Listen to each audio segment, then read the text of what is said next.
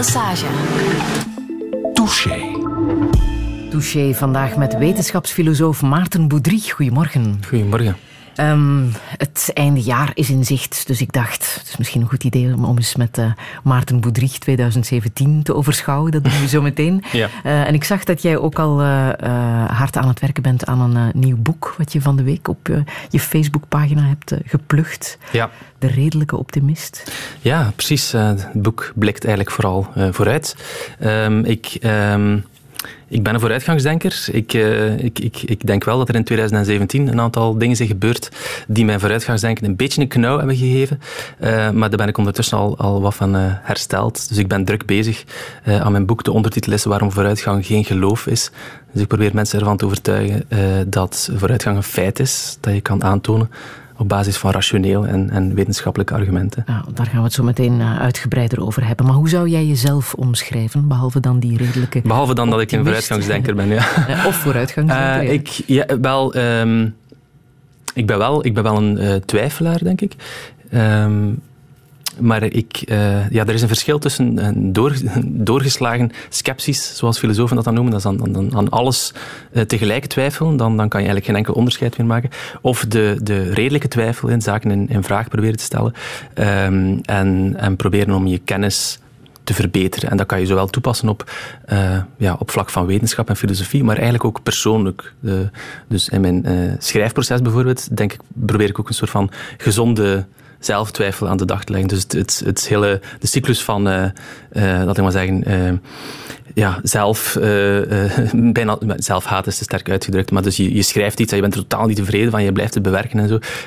ik denk dat dat er wel, wel bij hoort. Dus denk twijfel, uh, zowel op filosofisch vlak als op persoonlijk vlak, um, is iets dat wel belangrijk is. Uh, alles in vraag stellen ook? Uh, ja, alles in vraag stellen, omdat je dus van niets absoluut zeker bent. Waarheidsfundamentalist, um, ja, dus, wel eens genoemd. Dat, heb ik, dat, dat is een beetje tong-in-cheek.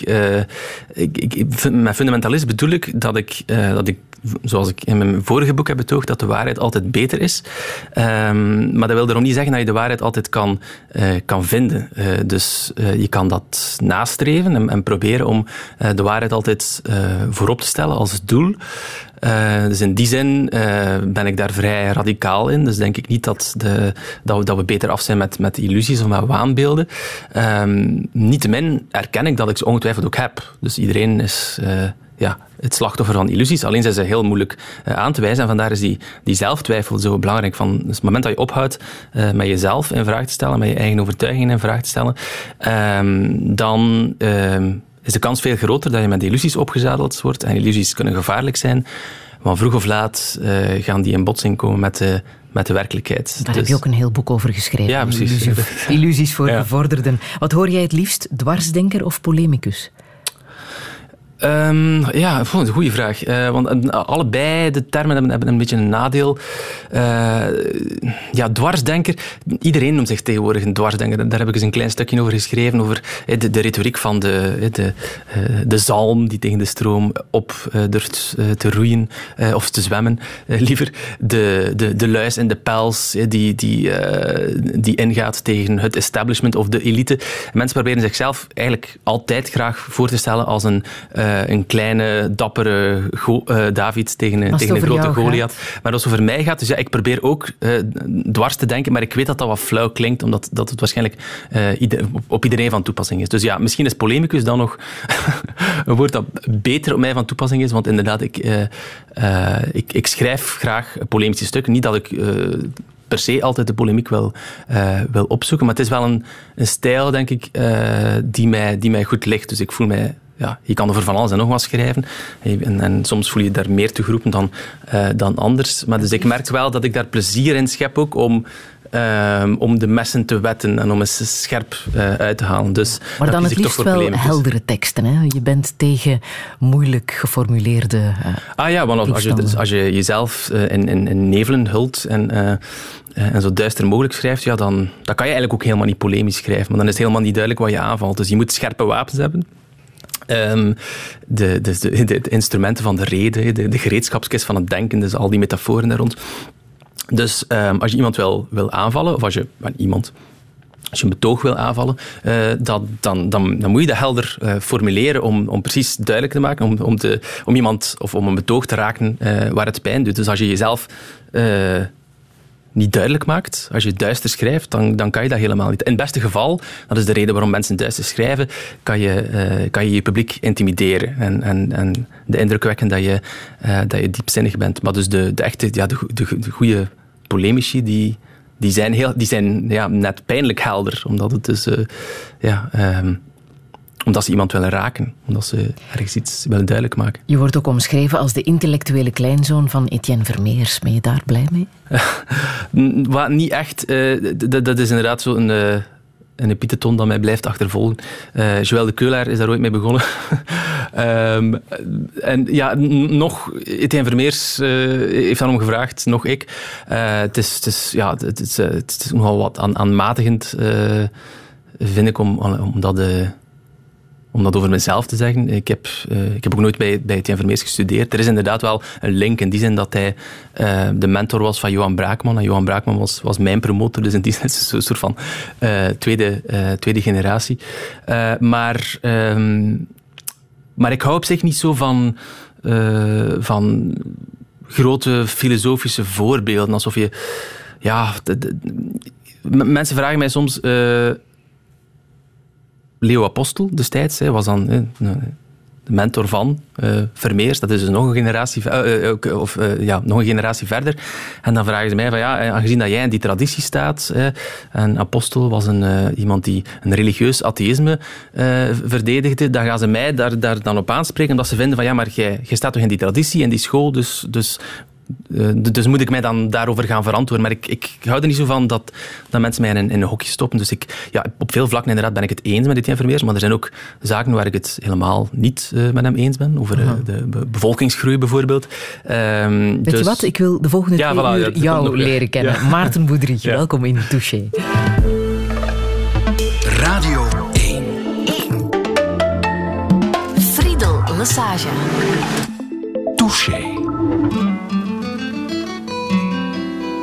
Some things in life are bad, they can really make you mad. Other things just make you swear and curse. When you're chewing on life's gristle, don't grumble, give a whistle. And this'll help things turn out for the best. And always look on the bright side of life. Always look on the light side of life. If life seems jolly rotten, there's something you've forgotten, and that's to laugh and smile and dance and sing. When you're feeling in the dumps, don't be silly chumps. Just purse your lips and whistle, that's the thing. Hey, always look on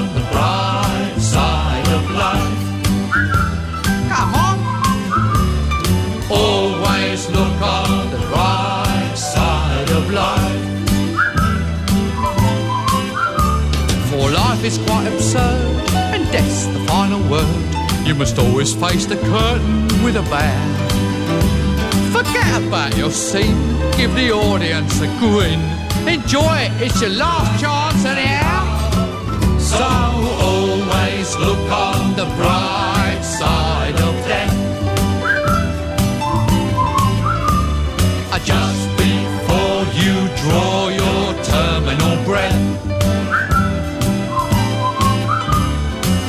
Life's a piece of shit when you look at it. Life's a laugh and death's a joke, it's true. You'll see it's all a show, keep them laughing as you go. Just remember that the last laugh is on you. And always look on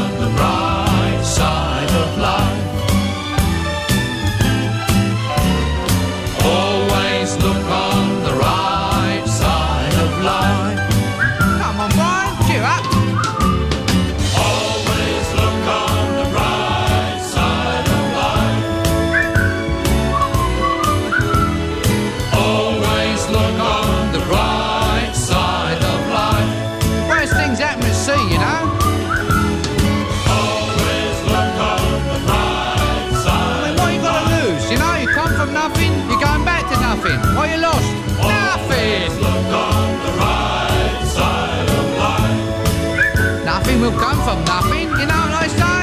Cheer up, you old bugger. Come on, give us a grin. There you are. See? End of the film. Incidentally, this record's available in the foyer.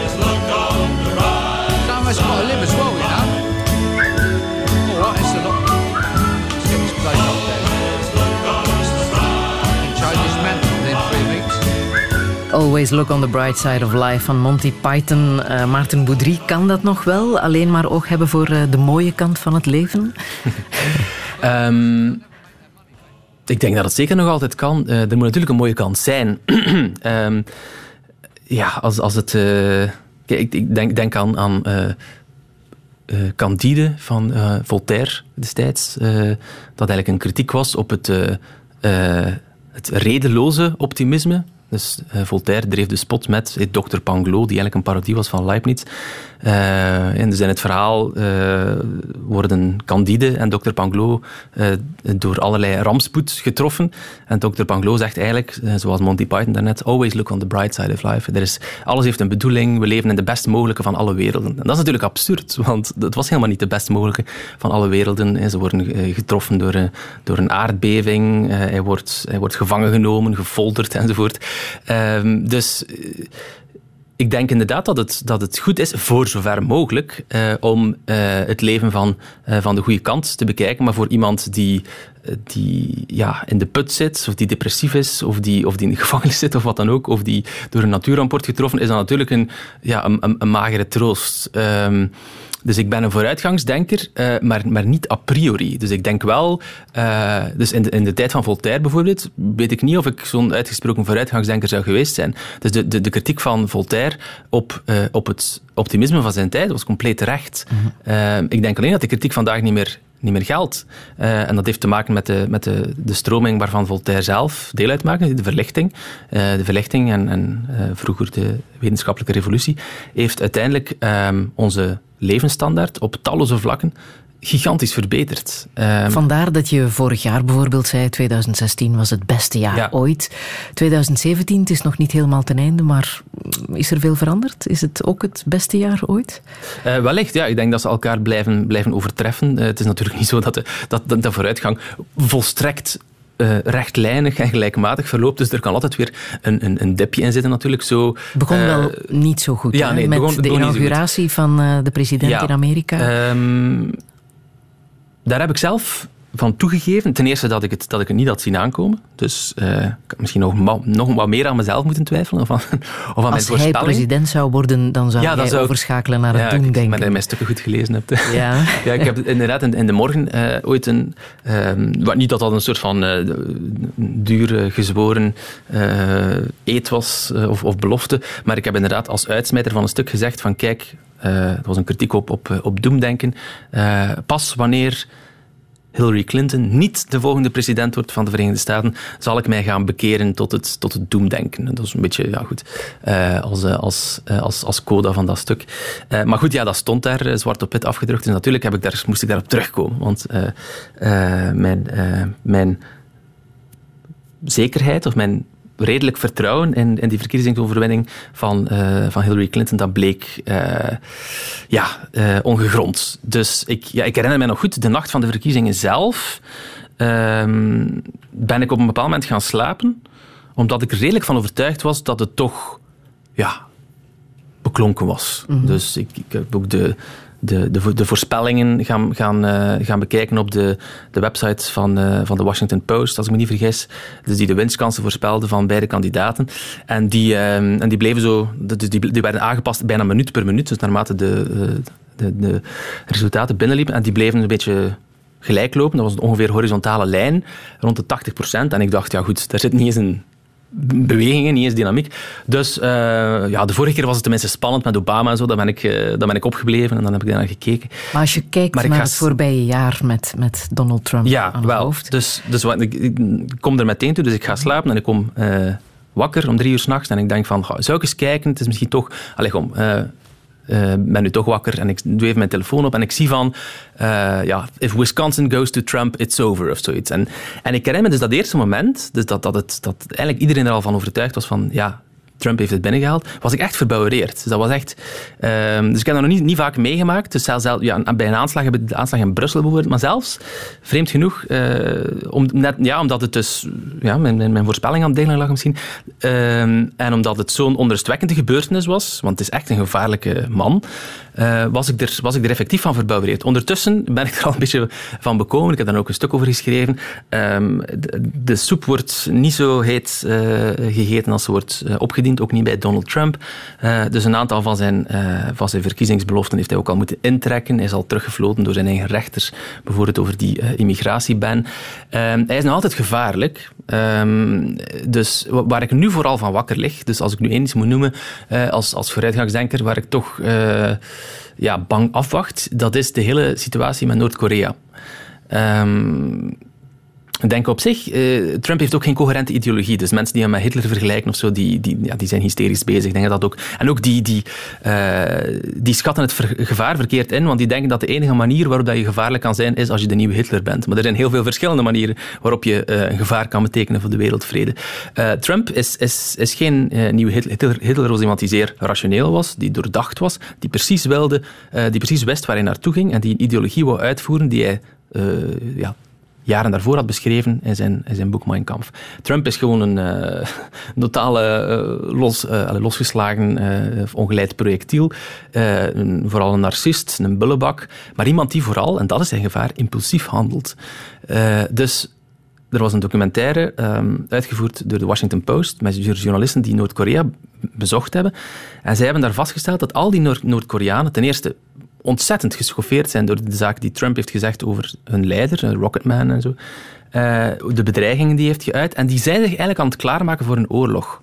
Dus, dus de, de, de, de propagandamachine is daar al volledig op gang gebracht. Alle straten hangen daar vol met ehm, billboards waarin eh, de, het, Amerikaanse eh, kapitool bijvoorbeeld met Noord- Noord-Koreaanse bommen wordt bestookt. Alle burgers die daar werden geïnterviewd, die zijn er volledig van overtuigd dat, dat er waarschijnlijk een oorlog komt. En als die er komt, dat ze hem sowieso zullen winnen. Dus, en dan kom ik, dat, dat is iets wat we mee bezighoudt in mijn boek ook, positieve illusies, de zelfoverschatting. Saddam Hussein dacht ook dat hij ging win- winnen. Hè. Eh, en ja, Bush dacht ook dat hij van zijn kant, dat hij, eh, dat hij die Irak-oorlog, dat dat eh, binnen een paar weken zou beklonken zijn en ze zouden dat land opnieuw opbouwen en zo. Maar als die Noord-Koreanen er echt van overtuigd zijn dat zij een nucleaire oorlog met, met, de, met de VS kunnen winnen, dat wil dus zeggen dat er maar één provocatie, zelfs een misverstand moest zijn, ergens een militair manoeuvre, daar ergens in de buurt. En als iemand op de rode knop duwt, ehm, Noord-Korea zal van de kaart geveegd worden. Dat, is, dat, staat, dat staat vast. Dus they're going down. Maar voordat dat gebeurt, Seoul ligt op een paar kilometer van de grens. Eh, het zou kunnen, dus als daar een oorlog uitbreekt, dat er op de eerste dag eh, zonder overdrijving een miljoen doden vallen. Dus ehm, ik weet niet hoe groot de kans is dat daar een oorlog uitbreekt, maar het loutere feit dat, dat, dat, ik, dat, dat, ik het niet weet en dat, dat de beste analisten het eigenlijk ook niet weten, dat is echt verontrustend. En dat is volgens mij het grootste gevaar van, eh, van Trump. Niet dat hij een dictatuur eh, zal, eh, zal instellen in de VS, daar zijn voldoende grendels voor. Ehm, dus dat, dat dat land kent allerlei checks en balances. Hij kan zeer veel zaken ontwrichten, maar hij zal niet hij, hij, zal de, de hele wereldorde niet om zeep helpen. En, en, en ook, ja, je, ziet in de VS dat, ehm, dat hij vooral ja, schade berokkent aan de reputatie van zijn eigen land. Zelfs de rechtspopulisten hier in Europa, die zijn al een beetje aan het terug- terugdeinzen. Die nemen al een soort van kritische afstand van Trump. En dat ze denken van, ja oké, misschien is dat toch niet echt de beste of meest betrouwbare bondgenoot. Eh, zie wat hij vandaag weer gedaan heeft. hè. Dus hij heeft bijna toegegeven, impliciet, dat hij obstructie heeft gepleegd. Dus voor de verloop van de rechtsgang. Dat is eh, eigenlijk iets dat impeachment waardig is. Dus, in principe, ik ken daar de details niet van, zouden ze hem kunnen eh, afzetten. Maar dat zal waarschijnlijk pas in 2018 gebeuren. Maar goed, Maar toch blijf jij Ehm, dan een redelijke optimist als je dit ja, ik blijf dus behalve Noord-Korea. Noord-Korea, daar houd ik echt mijn hart voor vast. Ik, zou, ik, ik vraag me trouwens echt af wat de, wat de, eh, ja, wat- wat- hoe, hoe de, hoe de barometer er in, in Seoul voor staat. Want het is vooral daar natuurlijk dat het grote gevaar dreigt. Seoul en ook Japan. Ehm, die kunnen heel snel getroffen worden in, in, in, ja, in, eh, bin- binnen enkele minuten of uren door Noord-Koreaanse raketten. Eh, dat is volgens mij het grootste gevaar. Wat los daarvan, eh, dus denk ik niet dat Trump gigantisch veel schade zal aanrichten. Ik denk dat we hem vooral gaan, gaan moeten uitzweten. Behalve één jaar Trump waren er ook vooral zeer, zeer veel terroristische aanslagen? Dat mm -hmm. is wat het jaar zo wat heeft overschaduwd.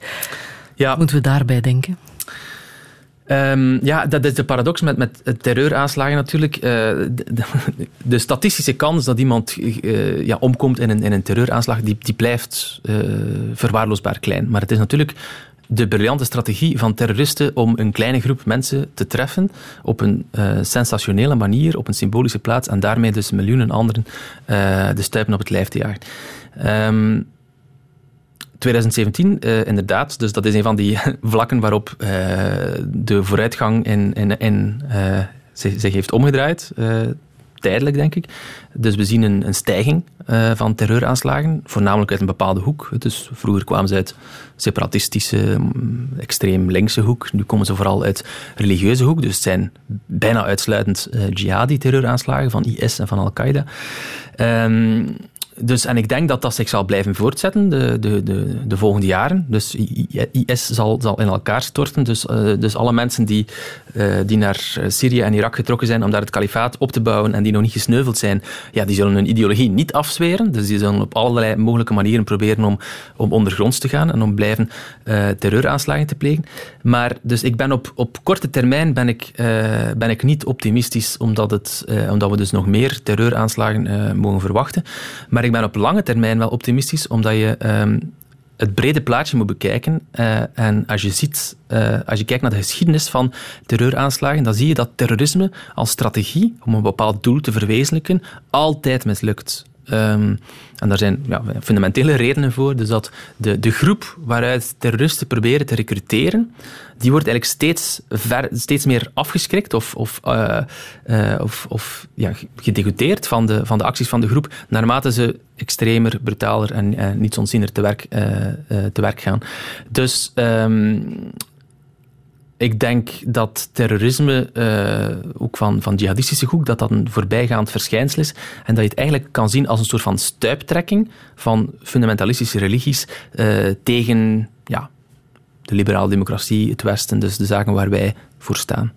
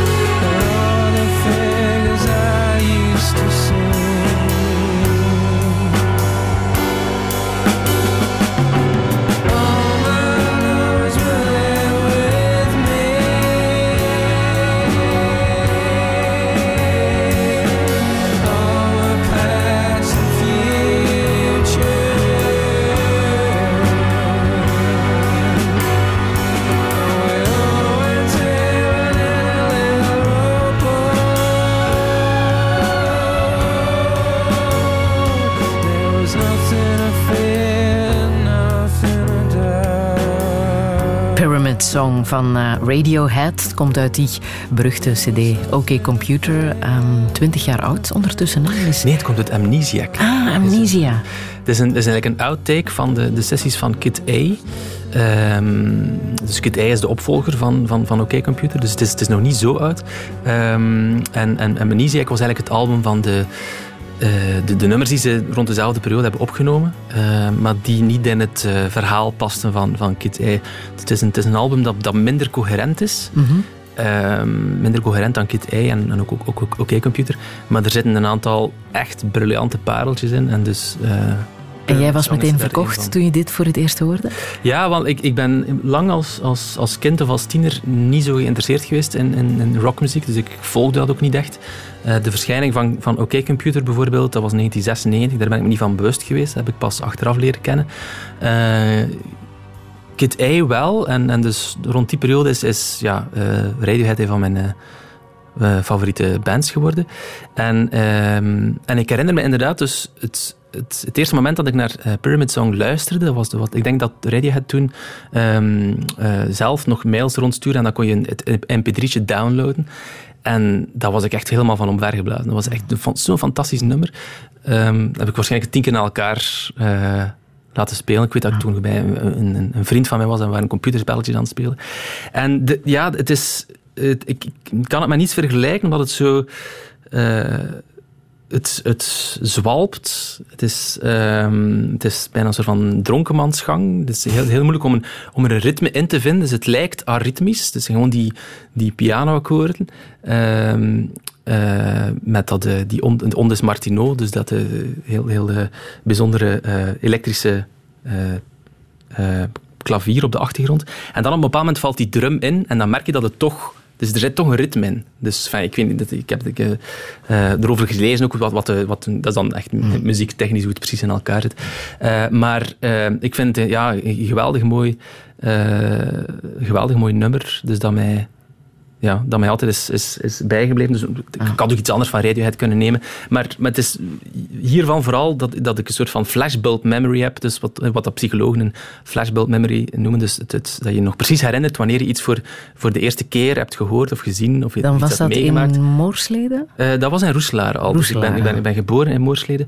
Uh, maar ik heb mijn, ja, mijn, het grootste deel van mijn, uh, van mijn jeugd doorgebracht in um, in Roeslaar. Ja, maar wel geboren in Moorsleden. Uh, ja.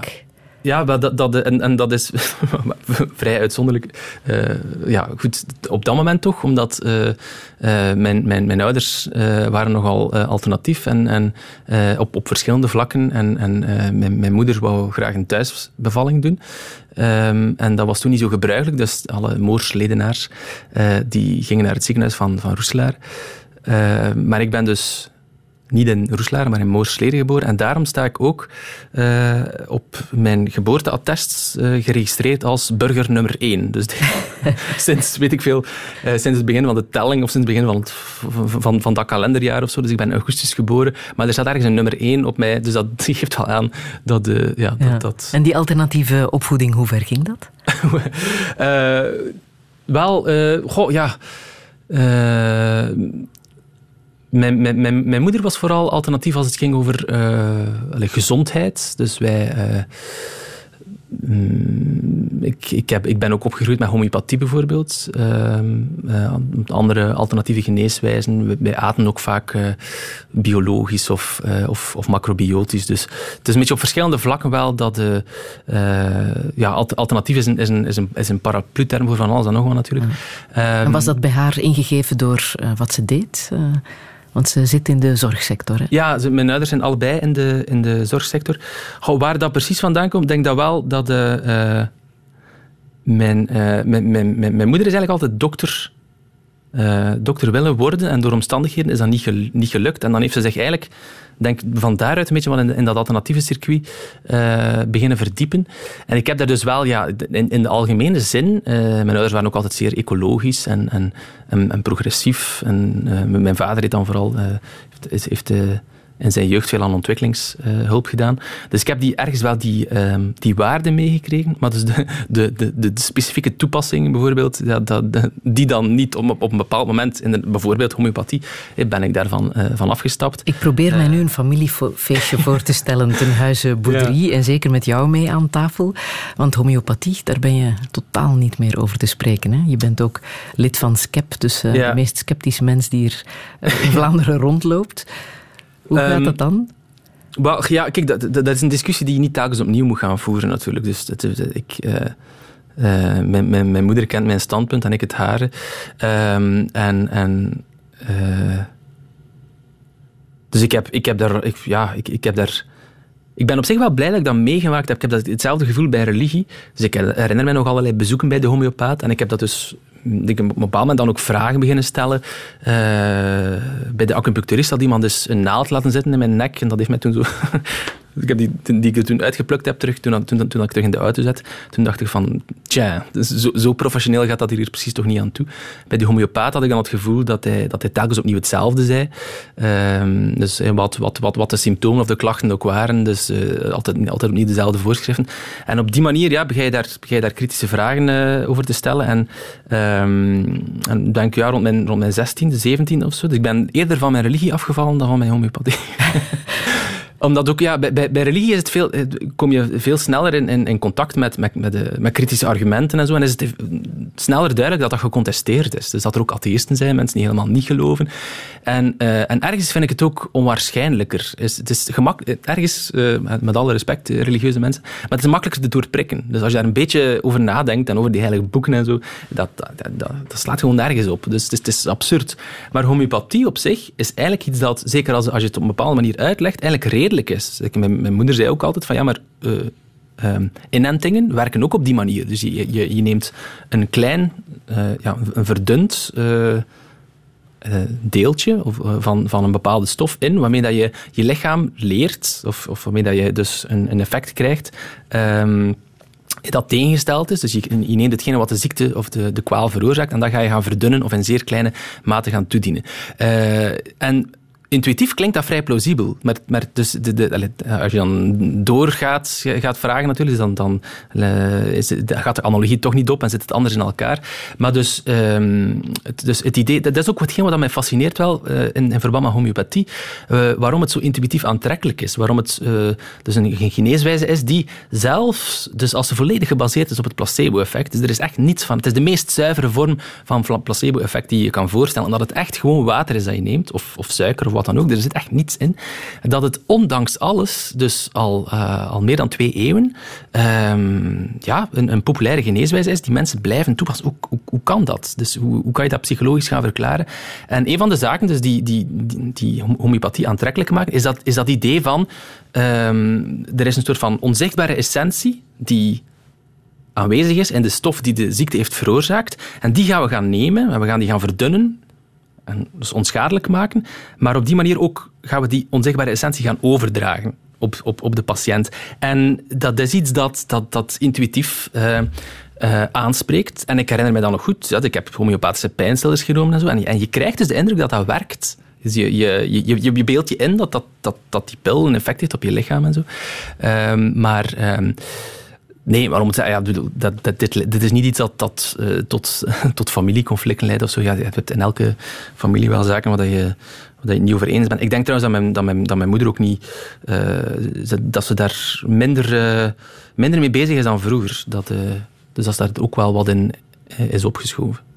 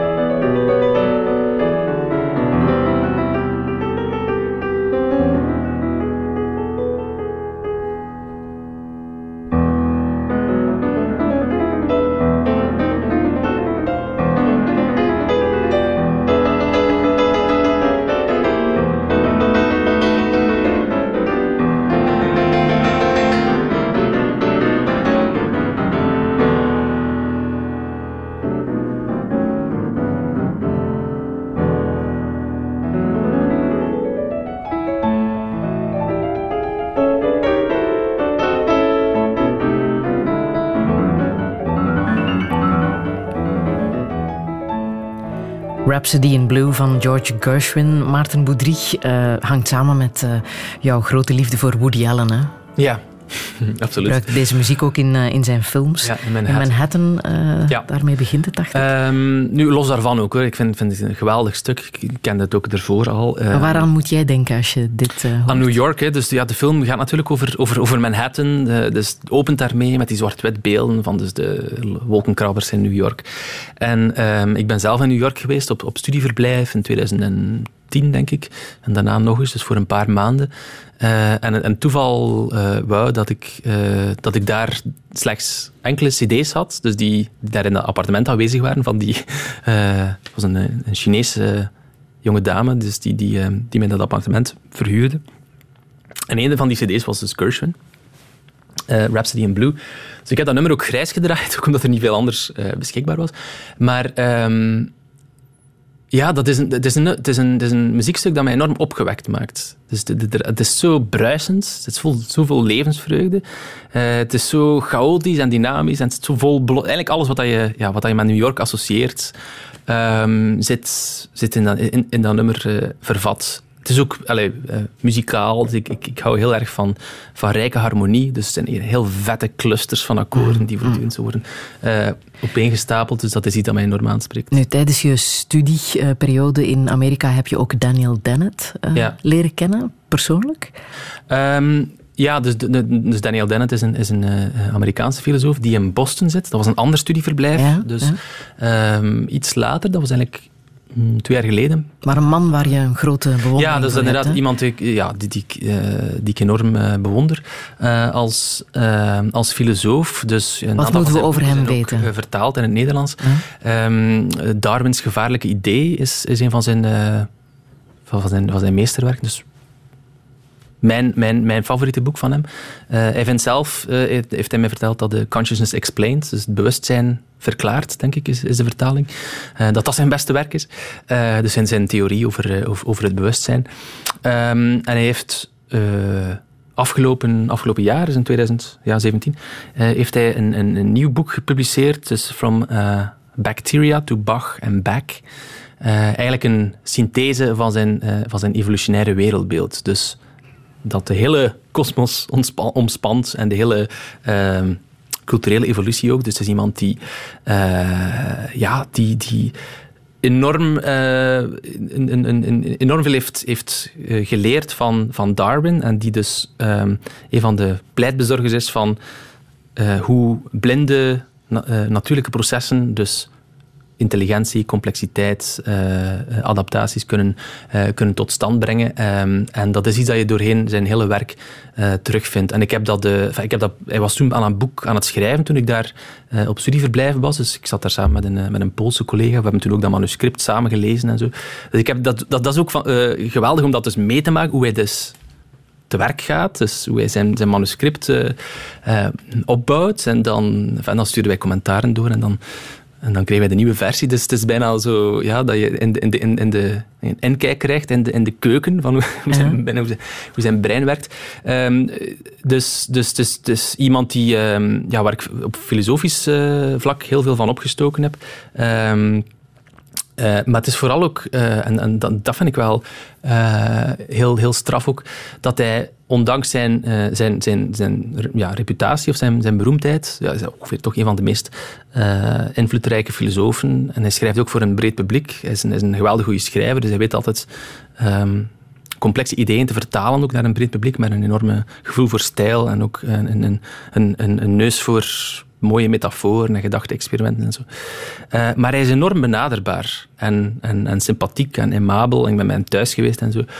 Um, en dat is... Uh, ja, dat, dat, is, dat is iets. Je hebt veel mensen die... die uh, ja, die beroemd zijn en die eigenlijk een beetje noodgedwongen uh, wat, wat gesloten zijn en, en, en argwanend, omdat ze voortdurend worden lastiggevallen en zo. En, en, en, en, en is dat ook het soort filosoof dat jij wilt uh, worden? Um, Later als je groot bent? wow, nee, dat, dat, dat, sowieso, ja, dat is niet de... Ik bedoel...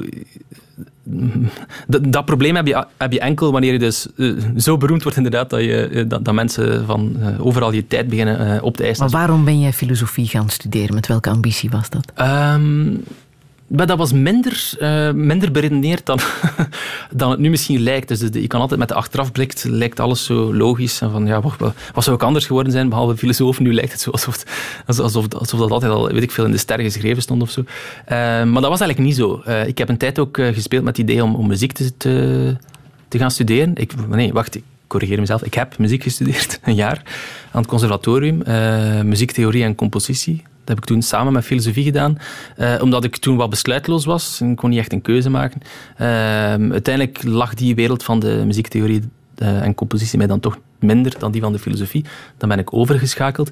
Maar ik heb ook met het idee gespeeld om, om, uh, om, om, iets, uh, om wiskunde of, uh, of, of burgerlijk ingenieur te studeren. Dus ik heb altijd wel een voorliefde gehad voor, voor wetenschap.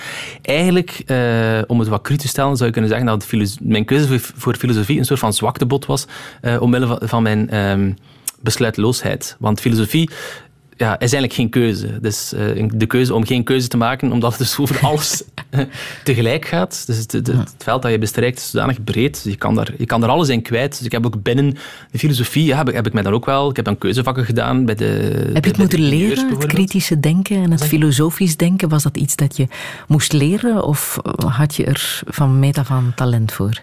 Uh, dat is, ja, dat is lastig. Dus ja, uiteraard is, is het iets dat je, dat je leert en aanscherpt.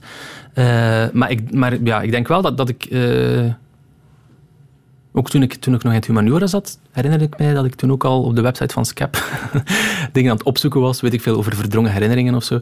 Um, dus ik heb altijd wel die, die, die, neiging gehad om, um, om, om zaken in vraag te stellen. Uh, en en ja, die is, die is alleen maar versterkt natuurlijk toen ik uh, hier in de Blandijn in de invloedssfeer van Johan Braakman kwam. En zo. Dat is alleen maar erger geworden.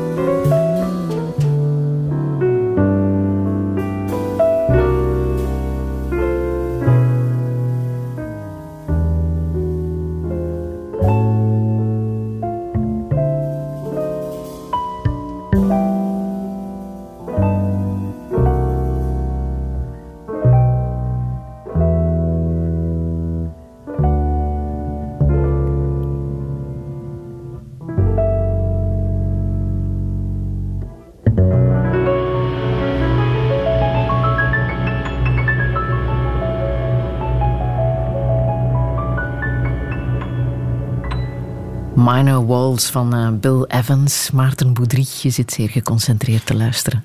Het mooiste wat er is? Uh, ja, toch, toch een van, ja, van de meeste uh, bloedmooie stukken piano die ik ken. kan jij dit ook spelen? Wel, het, het, thema, ja. Dus ik kan het niet spelen zoals hij het speelt. Kon ik het maar.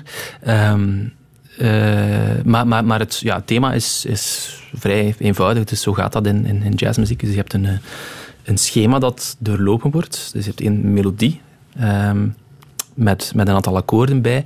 Um, en dan begin je daarop te, te improviseren. Uh, dat heeft hij nu ook gedaan. En, en ja, dus daar, daar leg je natuurlijk vooral je, individualiteit in, dus in wat je, wat je daar precies mee aanvangt. Dus dan blijf je hetzelfde schema gebruiken met dezelfde akkoorden, maar ga je dus de, op de melodie gaan variëren en ritmisch en uh, wat nog allemaal. En um, ja, Bill Evans is een van mijn, mijn, mijn, mijn grote voorbeelden dus, uh, als, als pianist. Dus ik, ik heb ik, uh, zelf jaren klassieke piano gespeeld als, als kind in Roeselare. Um, en ik heb dat graag gedaan op zich, maar um, ik heb eigenlijk te laat beseft dat, dat jazz mij uh, beter ligt. Want toen was er ook nog geen uh, jazzopleiding uh, in Roeselare. het, het, probleem met, ja, het probleem met klassieke piano is dat het een enorme discipline vergt. En er staat een partituur voor je en je moet noot voor noot spelen wat daar staat. En daar ergerde mijn lerares zich destijds al aan dat ik niet helemaal... dat ik iets speelde wat wel goed klonk. Of, of dat, dat dat een benadering was, maar niet, niet precies uh, wat er stond. En ik heb, ik heb het altijd een, een, een, enorme bevrijding gevonden om dus los te komen van die partituur.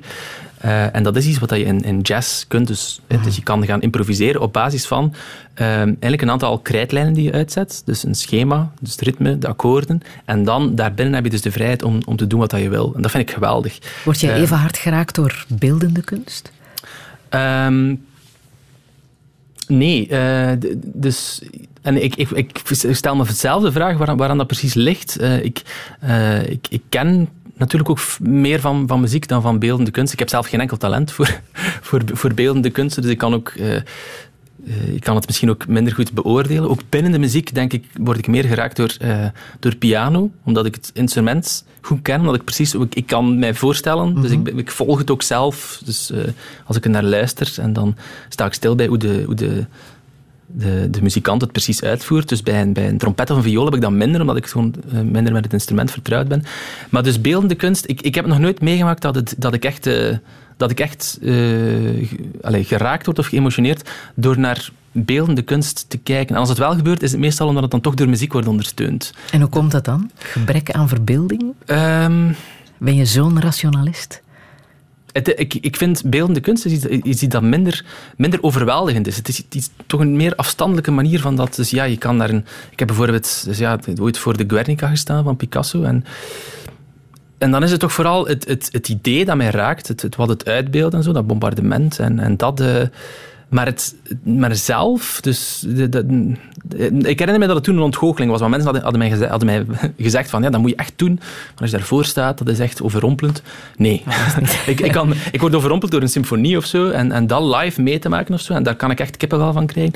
Maar uh, beeldende kunst, ik heb natuurlijk wel, er zijn zaken die ik graag zie. Uh, je hebt een bijzondere film, filmsmaak, hè? Jouw filmsmaak is toch wel iets heel speciaals. Ja, is dat... Ja? Grote fan van horrorfilms. Ja, wel... Um, omdat je mij de vraag gesteld had, welke films zijn je het meest uh, bijgebleven? En, en, en um, horrorfilms zijn denk ik bij uitstek films die op je netvlies worden gebrand omdat, omdat angst zo'n uh, zo'n diep gewortelde uh, basale emotie is.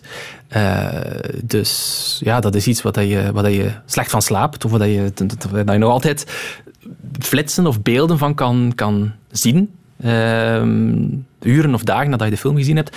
En, um, en daarom fascineren horrorfilms mij ook wel. Uh, ook omdat het een enorm moeilijk genre is, denk ik, om, um, om geloofwaardig, om geloofwaardig te zijn. Om ook de suspense vol te houden, om te vermijden dat uh, dat er een soort van anticlimax is op het einde, wanneer het monster of de, of de kracht of uh, wat, wat, het dan ook is, wordt onthuld. Um, het is ook, ik, ben, ik ben liefhebber van, van bovennatuurlijke horror. Dus dat is ook als scepticus iets dat mij fascineert. Dus ik geloof er zelf geen bal van. Maar dus, je zet, kijk naar uh, uh, The Exorcist of The Shining of zo. Of, dat zijn nu mhm. klassiekers. Maar dus, uh, recent bijvoorbeeld was er een, een, geweldige horrorfilm, It Follows. Dus over een, een, een, bovennatuurlijke entiteit. Dus die mensen besmet en die je aan elkaar kan doorgeven. Um, als, wat, ja, goed, het hele verhaal um, hoef ik hier niet kwijt. maar ik vind het fascinerend dat je dus zelf, uh, terwijl je in de zaal zit, rationeel weet dat, dat, die, dat die zaken niet bestaan. Hè, maar dat je er toch door, uh, door... Toch krijg je de daver op het lijf. Toch is iets dat, de, dat, ja, dat, dat een effect heeft op je lichaam. Ik laat al even muziek horen van uh, Melancholia, van Lars van Trier. Wagner? Ja, ja, het is daarop gebaseerd. Hè. Dit thema maakt de film uit. maar waarom, kort gezegd, waarom heeft deze film jou zo geraakt? Um, wel, hier is het wel. Dus ik zei net, beeldende kunst ontroert mij dan toch vooral wanneer er eh, muziek op wordt gezet. En in die zin speelt Lars von Trier een beetje vals. Omdat hij natuurlijk dat, die, die, dat, die fantastische prelude van uh, Tristan en Isolde gebruikt doorheen de hele film. Uh, en, en daar ontleent hij vooral zo de, de, de kracht van de film aan. Het verhaal is ook geweldig. Het, gaat over, het gaat over depressie, het gaat over het einde ter wereld, hoe dat mensen omgaan met verlies. Um, von Trier is een dubbelzinnige figuur, niet al zijn films zijn goed. Maar dit is echt geweldig. Ik stel me dan wel de vraag van hoe dus hoeveel ontleent hij eigenlijk aan, aan Wagner? Dus, want ik vind dat stuk los van de film ook, ook fantastisch. En als je natuurlijk naar, naar kijkt, is een totaalervaring en versmelten uh, beeld en, en klank helemaal. Dus, dus... We gaan nog even luisteren.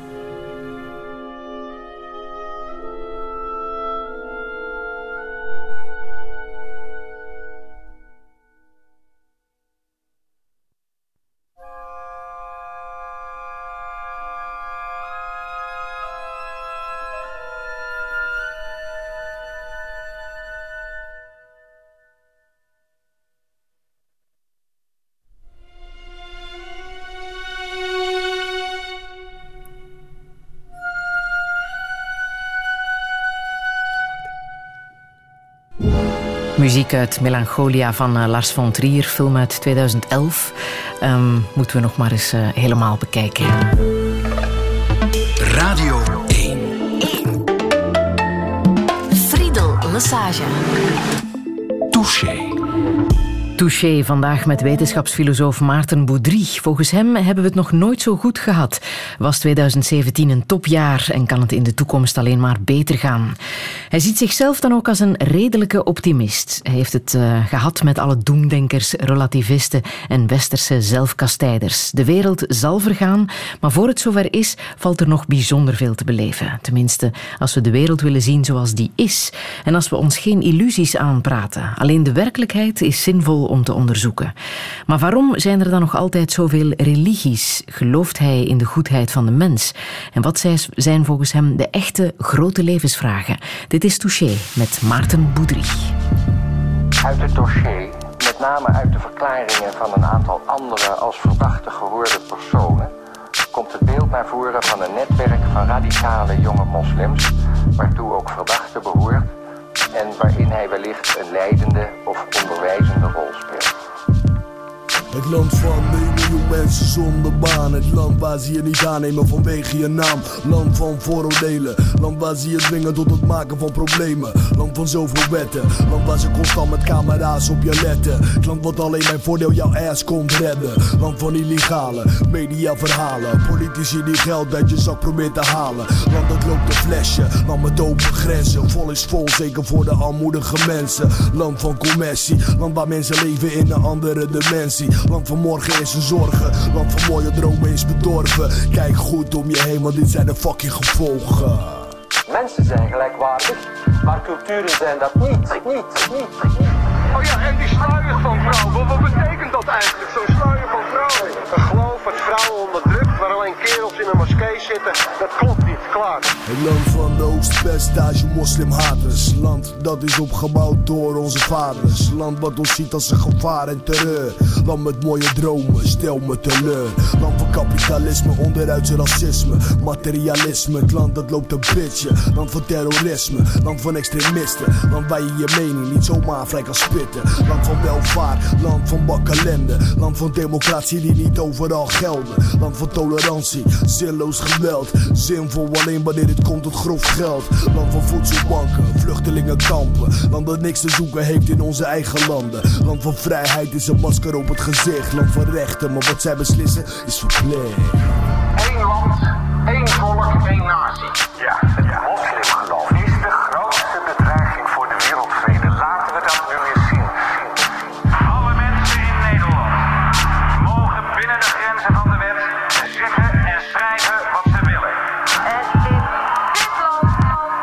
Het land van drugsverslaafde, hedendaagse nomaden. Land dat is ontstaan op de rug van de slaven. Land wat verdeeld is in wijken. Vind je het gek als ze in Frankrijk rellen treiteren? Wij noemen dat strijden, net zoals jullie doen al die tijden. Land van kolonisatie en nu van bevrijden. Tja, zo kun je het vergelijken. Land wat problemen zoekt maar toch wil vermijden. Land van schijnheilen, land waar het draait om de fucking olieprijzen. Land van satellieten, land waar het journaal niets dan leugens heeft te bieden. Land van hypocrieten, land van parasieten. Het land wat houdt van winnen maar opgeeft bij verliezen. Het land wat de leeuw niet in zijn hand laat staan. Nee, het land waar de vrouw wordt verkocht achter het raam. Het land waar ik geboren ben, maar waar kom ik vandaan? Het land wat mij bestempelt als de kut Marokkaan. De Nederlands-Marokkaanse rapper met zijn hit van 12 jaar geleden, Salah Eddin en het land van. Een man die eh, tot in Hollywood heeft geschopt, maar eh, vorig jaar kreeg hij spijt. Hij stopte met al zijn muzikale activiteiten om zich volledig aan zijn eh, geloof te wijden. En dat doet hij nu onder zijn echte naam, Abitounsi.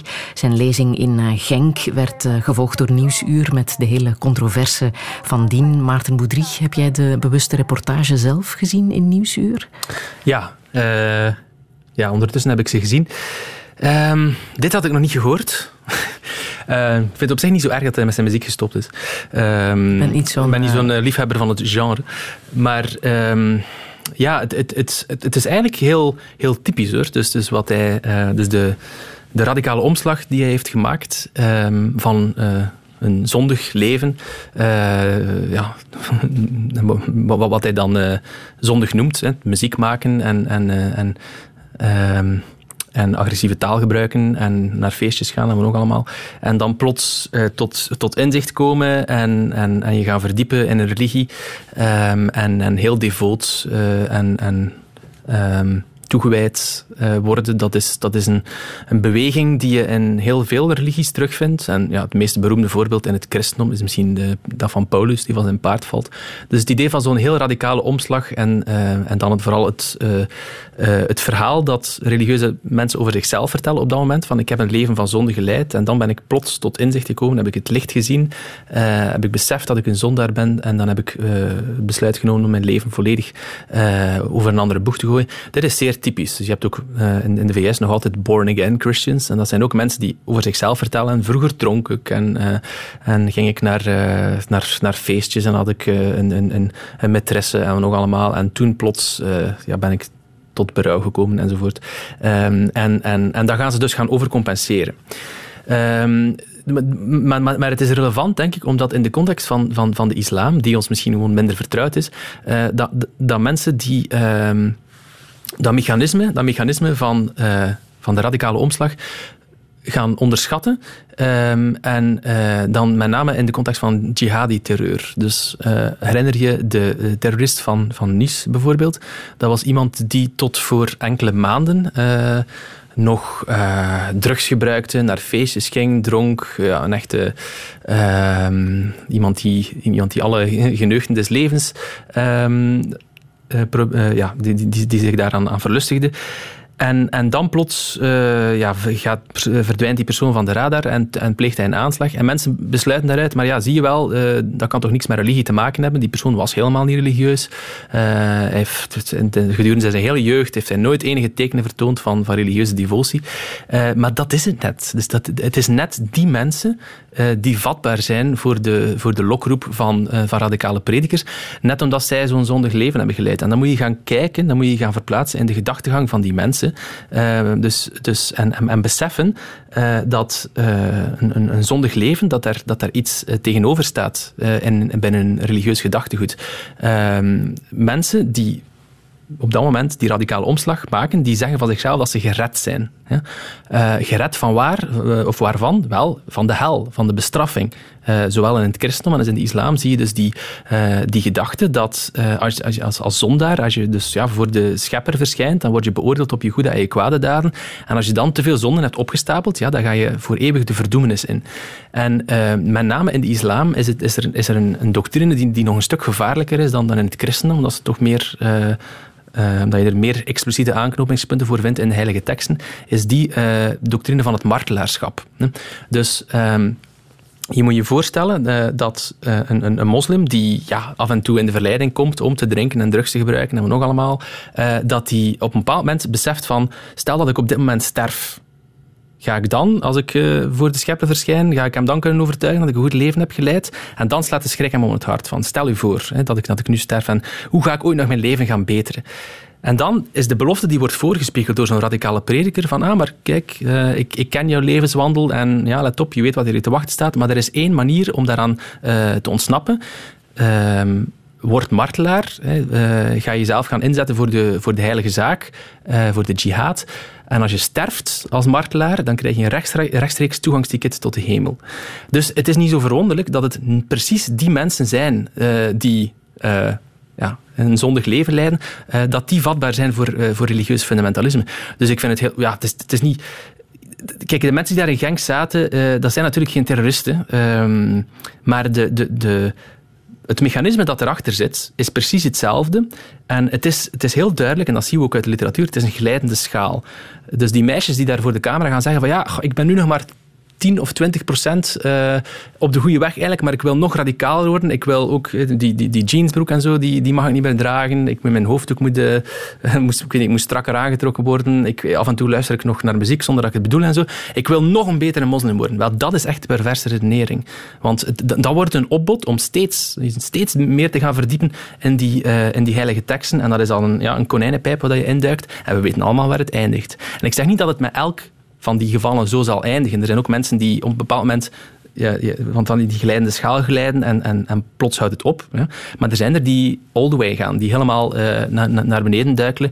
En, uh, en we moeten dus ook ja, durven erkennen dat, dat ook, die eerste, uh, ook die eerste stappen gevaarlijk zijn. Omdat we weten dat ze de voorboden zijn uh, van meer onheil. Fouad Belkacem van uh, Sharia for Belgium, die is ook begonnen op deze manier. en, en daar werd ook van gezegd van, ja, maar wat hij in die jeugdhuizen vertelt, ja, dat is allemaal wel wat devoot en, en dat is ja, een, een vorm van religieuze piëteit, maar dat verloopt geweldloos en, en hij probeert mensen gewoon ja, te, te overtuigen van, van zijn religieuze boodschap. Um, dit is, wat we vandaag zien is net hetzelfde. Dus ik denk ook niet dat die mensen daar nu al op aansturen. Ze, ze hebben niet de ambitie om terrorist te worden, maar binnen de kortste keren kunnen ze daar, uh, daartoe verglijden. En de terrorist van Nice is daar weer een sprekend voorbeeld van. Maar jouw collega, filosoof Patrick Lobuik, die mm -hmm. zegt moslims gaan sowieso seculariseren, zoals met uh, het christendom is gebeurd. Ah, maar daar ben, ik, uh, daar ben ik het volledig mee eens. Het is zo dat, kijk, in een confrontatie met, met de moderniteit staat een religie, als ik nu het geloofssysteem op zijn geheel beschouw, eigenlijk voor een dilemma. Ofwel gaat ze gaan, gaat ze zich gaan aanpassen, gaat ze water bij de wijn gaan doen en zal de doctrine steeds meer gaan verwateren tot er eigenlijk nauwelijks, nog iets van overschiet. Behalve misschien rituelen en spiritualiteit enzovoort. Dat is wat met het christendom grotendeels is gebeurd. Let op, want er zijn nog altijd ook fundamentalistische christenen. Maar de, de andere mogelijkheid is dat een religie uh, zich bedreigd weet door die uh, moderniteit, precies omdat het gevaar bestaat dat ze verwatert en dat er uiteindelijk uh, dat ze uiteindelijk nog maar een schim is van wat ze ooit geweest is. En dat ze in een reactie daarop uh, de hakken in het zand zet of dat, dat, dat ze zich op zichzelf terugplooit en steeds radicaler wordt om te vermijden uh, dat uh, de, de, dus die ideeën van de moderniteit en, en, en de liberale democratie en het materialisme en het hedonisme, dat die gaan binnencijpelen. Dat is wat de Ayatollah in, in, in, in Iran expliciet heeft gezegd. Van we gaan de westerse technologie importeren, maar alle ideeën die te maken hebben met de westerse cultuur, die moeten we volledig buiten houden. En we moeten terugplooien op de zuivere en de ware, de ware islam. Opnieuw, dit is krek hetzelfde als wat in het christendom wordt verkondigd. Uh, op een bepaald moment is er, een, is er een crisis, en die crisis kan maatschappelijk zijn, of sociaal, of religieus.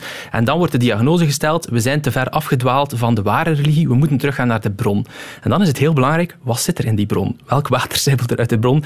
En aangezien dat het hier gaat om openbaringsgodsdiensten, moet je dan gaan kijken naar de heilige teksten. En dan zie je bij de, met name bij de Koran dat daar heel ontvlambare zaken in staan. Dus dan gaat het niet alleen over dat je niet naar muziek mag luisteren, maar ook dat je geen vrienden mag hebben met ongelovigen, uh, dat homoseksualiteit dat dat een doodzonde is, uh, dat afvalligen met de dood moeten bestraft worden en ook dat elke moslim eigenlijk de heilige plicht heeft om de jihad te voeren. Hmm. Dus eens dat je van die premisse vertrekt van we gaan dit boek letterlijk gaan opvatten en we moeten terug naar de zuivere ware bron, dat is een, een tikkende tijdbom.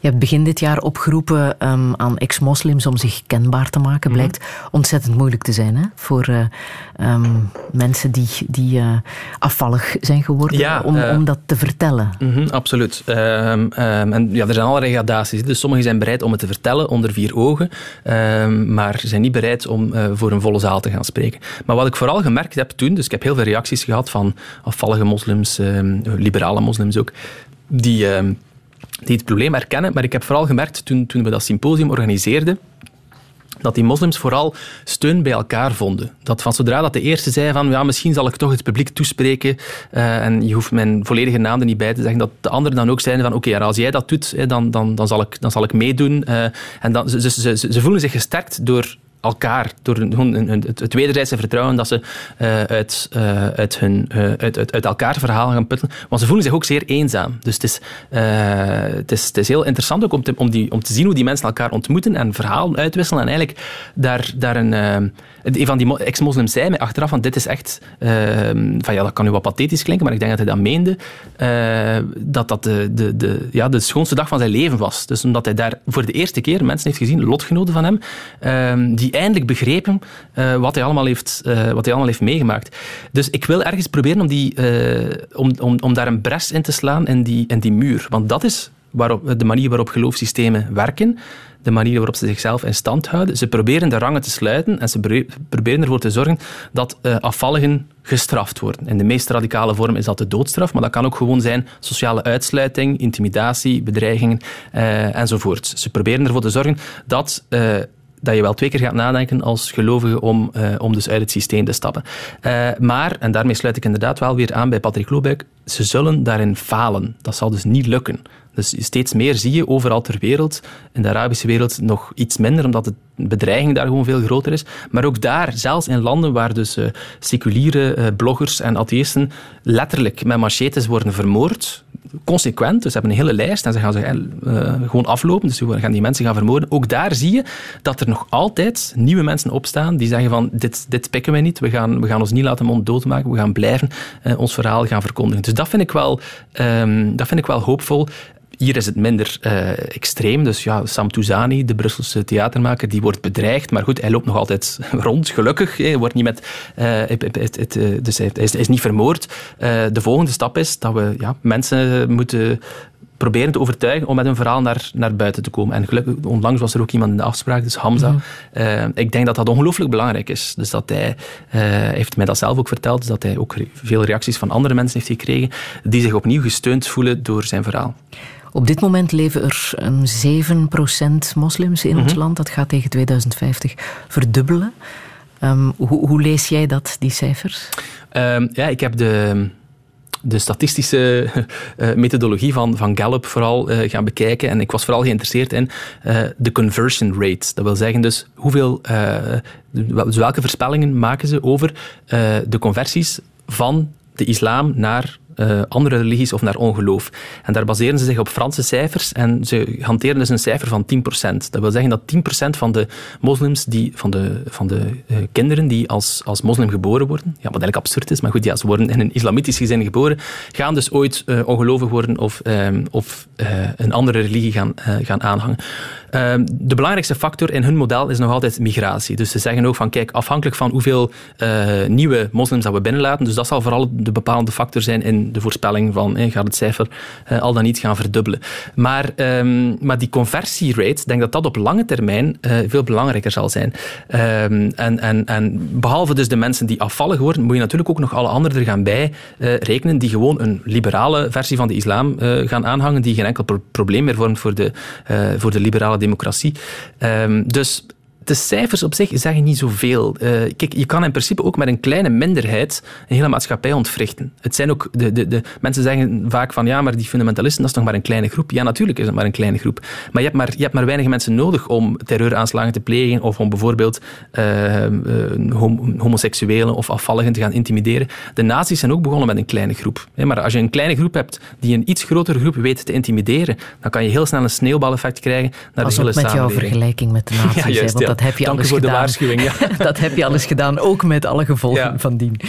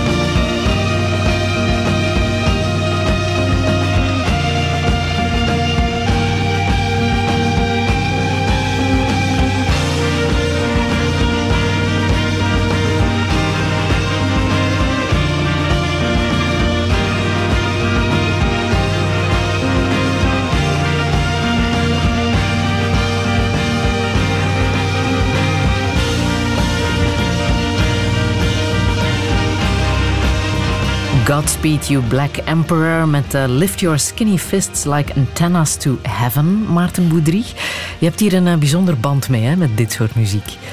Ja, um, hier herinner ik me ook van. Uh, dus het moment dat ik het voor de eerste keer beluisterd heb, dat was ook deze cd. Hier begint de cd mee. Dat is een dubbelalbum um, met dezelfde titel, Lift Your Skinny Fist, etc. Um, en ja, ik... ik het is, het is ook iets dat, uh, dat, dat, heel moeilijk vergelijkbaar is met, met andere groepen. Uh, dus het is een Canadese post-rock groep, zoals het dan heet. Dus ze hebben uh, violen, een cello, drummers, gitaren. Dus het is um, compleet instrumentale muziek. Dus er wordt nergens in gezongen. Af en toe zijn er geluidsfragmenten wel van, van predikers op straat. Dat is ook heel, heel, heel, heel, heel fascinerend. Maar het is... Um, ik vind het heel overrompelende muziek. Dus er daarnet heb je het gemerkt, er is een heel lange crescendo. Dus het begint zeer breekbaar uh, met, uh, met strijkers en dan, gaat het, dan wordt het uh, opgebouwd en dan breekt het helemaal open. Ehm, en dat is eigenlijk de, de rode draad door, doorheen al die nummers. Dus dit is een vrij uh, lyrisch nummer. Je bent ze ook gaan bekijken Ja, ik ben ze gaan Parijs? bekijken in Parijs. En daar, ik, ik, ik heb eens gezegd dat het, ja, het is de perfecte muziek voor de, uh, voor, uh, als soundtrack voor bij de, voor bij de apocalyps. want het is, het is een enorme, het is een wall of sound echt die, die je volledig overrompelt. Het is heel dreigend. Daar in Parijs ook, dus ben, ben daar ja, een aantal jaar geleden naartoe geweest, werden er voortdurend beelden geprojecteerd, zwart-wit beelden van sloopwerkzaamheden. Dus het is gewoon gigantische sloop uh, ballen en, en, graafwerktuigen en zo. Geloof en, jij in de uh, apocalyps? Komt er een einde aan well, deze tijden? Uh, het, sowieso, ja. Er is een, een, een, een houdbaarheidsdatum van, van onze aarde. Dus op een bepaald moment zal de zon haar, haar, haar zwanenzang inzetten en dan zal ze zo, zo beginnen opzwellen eigenlijk, dat, dat de aarde zal geroosterd worden. dat, dat is echt het ultimatum. Waarschijnlijk is het daarvoor al fout gelopen, daar kan je, daar kan je van op aan. Maar dat, dat is ja, goed, nog 5 miljard jaar in de, in de toekomst. En zullen wij dus er, tegen het einde van de tijd nog geloven? Zal religie dan nog bestaan, denk je? en misschien is het wel religie die alles om zeep zal helpen. Dat kan ook natuurlijk. Stel dat de Ayatollahs op een bepaald moment beslissen dat ze het apocalyps willen inluiden, hè, want dat kunnen ze. Met de nucleaire wapens en zo kunnen ze echt de hele wereld uh, in, in, in, in puin leggen. Dus gelukkig zijn ze nog een beetje voor reden vatbaar. Maar, maar als dus uh, dit soort werktuigen in verkeerde handen zou vallen, zou je kunnen ja, verwachten dat de, mensen die in de apocalyps geloven hè, hem, een beetje ongeduldig worden en hem zelf gaan, uh, gaan, gaan inzetten. Uh, maar uh, dus ik, ja, ik, ik geloof natuurlijk in het einde der tijden, uiteraard. Dus ook, ook een wetenschapper gelooft daarin. Uh, maar, maar ja, ik, ik geloof niet dat het van hoger hand komt, uiteraard. Um, maar dat religie altijd zal Ah ja, dat was de vraag. Bestaan? Ja. religie zal altijd blijven bestaan, net zoals ja, astrologie en homeopathie en, en, en, en an, an, andere vormen van bijgeloof en complottheorieën, die zullen ook altijd blijven bestaan. Maar het zal volgens mij een vrij marginaal verschijnsel worden. En vooral, uh, het zal een enorme uh, gedaante uh, verwisseling doorgaan. Dus het zal niet meer de religie zijn waarmee we, waarmee, we, waar, waarmee we vertrouwd waren. Dus dat zien we nu al bij het christendom. Uh, mensen, mensen zijn vandaag vooral cultuurchristenen, dus eigenlijk het, het geloof in specifieke dogma's en doctrines verdwijnt steeds meer op de achtergrond. Ik denk dat dat ook uh, bij andere religies uh, zal gebeuren, dus met name bij de islam, die, die, ons nu vooral kopzorgen bezorgt. Ik, zie geen enkele reden waarom dat proces van secularisering zich niet ook binnen de islam zou doorzetten. Maar dat wil natuurlijk niet zeggen dat religie volledig zal verdwijnen. Dat, dat, dat, dat, lijkt mij onwaarschijnlijk. Uh, we moeten alleen uh, we moeten de angel eruit halen. Dus de religie is ook, ja, kent zodanig veel verschijningsvormen. Niet, niet, niet elke vorm daarvan is, is even gevaarlijk. ja, om dan terug te grijpen naar mijn betoog over illusies. voor mij is het grote gevaar vooral bovennatuurlijke illusies. illusies over een almachtig opperwezen dat beslist over ons zielenheil en, en, en dat een een, uh, ja, een, een, plaats heeft ingesteld in het hiernamaals waar we beloond of bestraft zullen worden. Dat is vooral gevaarlijk. En dan, terug naar de apocalyps, vooral die mensen die denken dat het einde der tijden zit aan te komen, dat zijn de, dat zijn de, groot, dat zijn de gevaarlijkste gekken. Mm -hmm. uh, bedenk nog eens, het is bij IS, dat is eigenlijk een apocalyptische groep ook. De reden waarom zij zo niets ontzien zijn, waarom zij oorlog willen met iedereen tegelijk, dus zelfs met Saudi-Arabië, Saudi-Arabië, dat eigenlijk ideologisch gezien ja, uh, een halve centimeter verwijderd is van, van IS. De reden waarom zij dat willen, is omdat ze de apocalyps willen uitlokken. Hun tijdschrift, Dabik, is genoemd naar het plaatsje uh, in het Midden-Oosten, waar volgens hen uh, de eindstrijd zal uitgevochten worden tussen de waargelovigen en de, de legers van, van Rome. En voor hen is dat heel concreet. Dus zij, willen effectief een inferno. zij willen de, de oorlog uitlokken met de, de rest van de wereld. Dus het is ook een misvatting om te denken dat die mensen ons weg willen uit het Midden-Oosten. Nee, ze willen niets liever dan dat we naar daar komen en dat we eindelijk eh, dat, dat, het zal, dat het zal gaan gebeuren. Dus, en daarmee sluit ik aan bij wat ik in het eerste uur gezegd heb. veel westerse atheïsten of mensen die vervreemd zijn van, van religie, die hebben een, een enorme moeite om zich te verplaatsen in de gedachtenwereld van die religieuze fundamentalisten. Dat is iets dat ik eerder het ongeloof over geloof heb genoemd.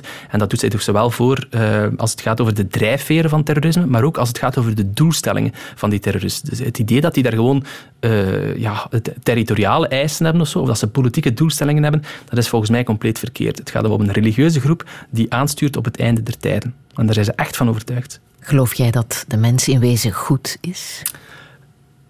Nee, maar ik geloof ook niet dat hij in wezen slecht is. Um, ik denk wel, ik, ik denk dat, uh, ja, dat we, de, zoals uh, Steven Pinker dat zegt, we hebben de, de better angels en de inner demons. Dus je hebt, je hebt de, engelen en de demonen van onze, uh, van onze menselijke geest. En die zijn zeer um, flexibel. Dus, dus naar gelang de omstandigheden kan je het goede in de mens naar boven brengen en kan je het, het, het, het, kwade in de mens naar boven brengen. En als we kijken naar de morele vooruitgang die er, die er geweest is de afgelopen, de afgelopen eeuwen en dan vooral de afgelopen decennia, uh, dan zie je dat die vooral uh, een kwestie is van, van cultuur. Dus wij zijn biologisch gezien nog altijd dezelfde mensen die elkaar uh, vroeger de kop insloegen. Um, en, en dus aan onze menselijke natuur is er niets veranderd.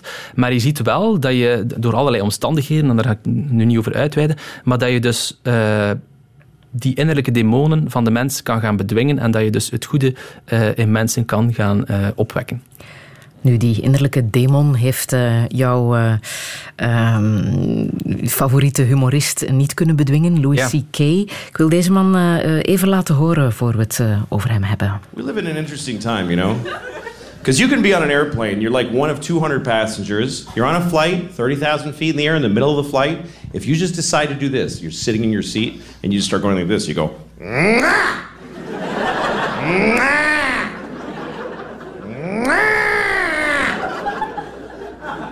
If you do that and don't stop doing it, they will land the plane.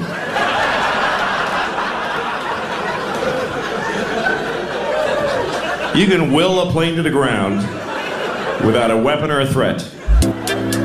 Touché. Louis C.K. met een demonstratie hoe je als uh, passagier een vliegtuig uh, op de grond kan krijgen.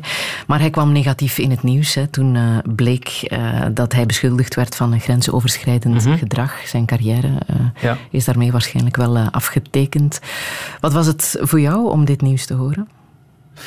Um, ja, ja ik, ik, ik, ik was ja, erg ontgoocheld in hem. Um, het is niet dat, dat, dat hij mijn, mijn, mijn, mijn grote idool was of zo. Maar ik, maar ik heb het toch altijd lastig om uh, kunst volledig uh, los te koppelen van, van de kunstenaar. We hebben daarnet naar Wagner geluisterd, een rabiate uh, antisemiet. Um, nou goed, hij is uh, niet lang genoeg blijven leven om, om, de opkomst van het nationaal socialisme uh, te hebben meegemaakt, maar hij, hij, zat volledig in diezelfde denkstroming en de familie Wagner heeft daar ook, uh, uh, had ook zeer nauwe banden met Hitler. Um, maar goed, ja, dus kan je nog naar die muziek luisteren als je weet wat, voor, wat voor persoon dat, dat was.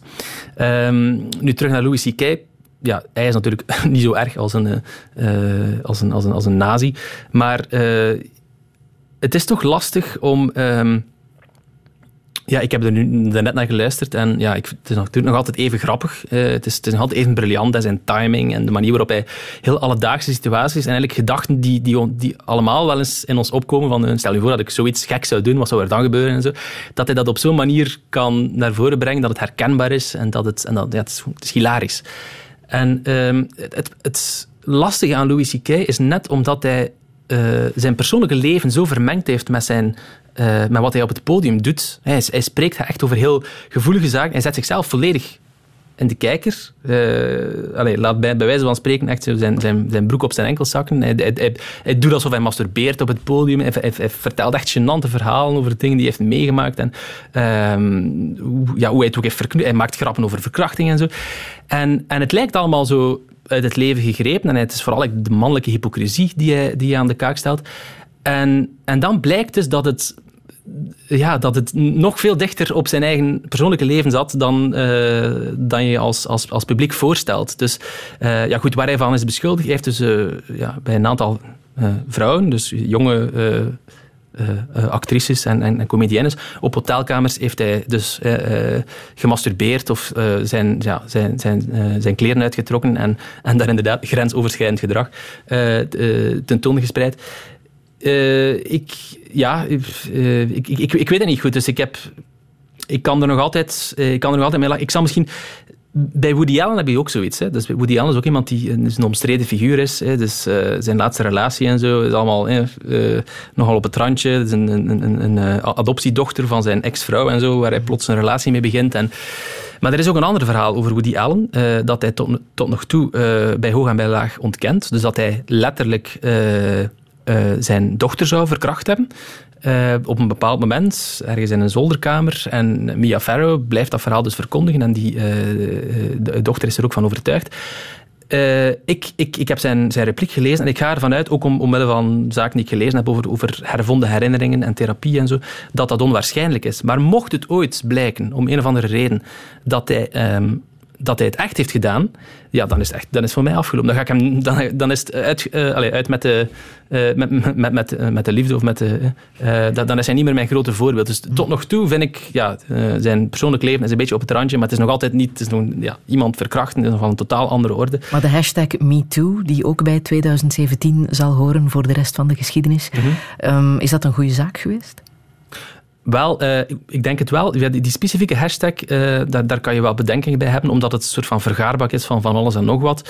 Eh, dus het gaat inderdaad van, van, van verkrachting naar aanranding, naar intimidatie, naar grensoverschrijdend gedrag, naar de meest milde vorm, ongepaste sms'jes of wat dan ook. Ehm, en, en, dat is wel het lastige, dat het, dat het allemaal een beetje over dezelfde kam wordt geschoren. Er zijn natuurlijk allerlei gradaties. Maar ik denk wel dat het een goede zaak is geweest. Eh, want ik stond er zelf van versteld. Dus hoe, hoeveel koppen er gerold zijn. Ehm, ja, hier eh, in, in, het, in, in het binnenland ook. Eh, maar ja, hier, hier is er natuurlijk vooral veel te doen geweest rond, rond Bart de. Dat heeft nu mij, dat, mij minder bezig eh, gehouden, omdat, ik zelf... Ja, Bart de Pauw, dat was iemand wat ik vroeger misschien fan van was, maar nu... eh, nu is die een beetje uit, eh, uit, mijn zicht verdwenen. Eh, maar Louis C.K. is iemand, ja, dus ik, heb hem gezien in, Amsterdam vorig jaar live. Dus echt, het is mijn favoriete comedian. Maar ja, ik vind het dus zeker een goede zaak dat die, dat die dingen aan, aan, het, aan het licht komen.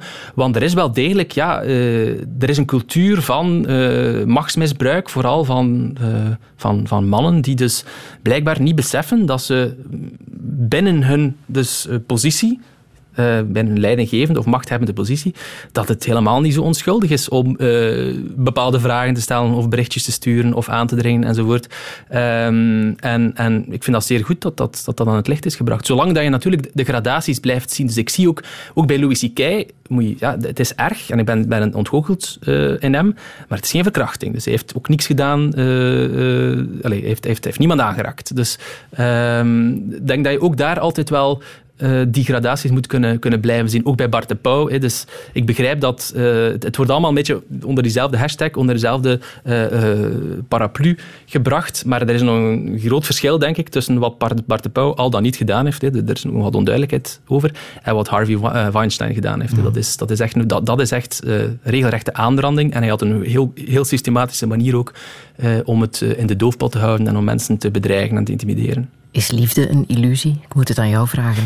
Nee. ik heb die, eh, die vraag al, eh, al zo vaak gehad dat ik, dat ik, eh, dat ik er allee, een heel, heel kort antwoord op kan geven. Nee, liefde is geen illusie. Ehm, het kan natuurlijk wel zo zijn dat, dat je je verbeeldt dat iemand jou graag ziet. Ehm, stel dat je vriendin een affaire heeft en je denkt nog altijd dat ze, dat ze, dat, dat, dat ze jou graag ziet en ondertussen is de liefde eh, verwelkt of wat dan ook. Eh, ja, dan is het een illusie. Maar dan wil ik er ook graag van bevrijd worden. Dat lijkt mij ook niet zo verstandig om dan eh, in de illusie te blijven leven. Maar, eh, maar liefde in het, eh, in het algemeen, als, als verschijnsel, is een illusie en... ehm, ja, niet alleen kunnen we dat vaststellen met onze eigen eh, zintuigen, met, onze, met ons eigen verstand. We kunnen dat ook wetenschappelijk doen. Eh, dat is een, Maar ja, het is een groot verlangen van iedereen, hè? de grote liefde tegen te komen. Ja, Kijk maar dat is weer het- iets anders. Want d- dat is volgens mij wel een illusie. Ja, het idee dat er... eh, eh, nu moet ik weer aan Louis C.K. denken, want die, heeft er ook grappen over, gemaakt. Over There's some, eh, someone for everyone. Eh, en dan ja, gaat hij daar heel hard en cynisch over doen. Nee, natuurlijk niet. Er zijn sommige mensen ja, voor wie niemand staat te wachten. Dus het idee dat op elk potje een dekseltje past en zo, en dat we allemaal de waarheid tegenkomen. Ja, nee, dat is volgens mij een illusie. Dus dus liefde bestaat, maar, het, maar, maar het, kan, het kan zijn dat het, dat het vrij zeldzaam is, of dat het vrij zeldzaam is dat het blijft, ehm, dat het blijft duren. Wat betekent de liefde voor jou? Eh,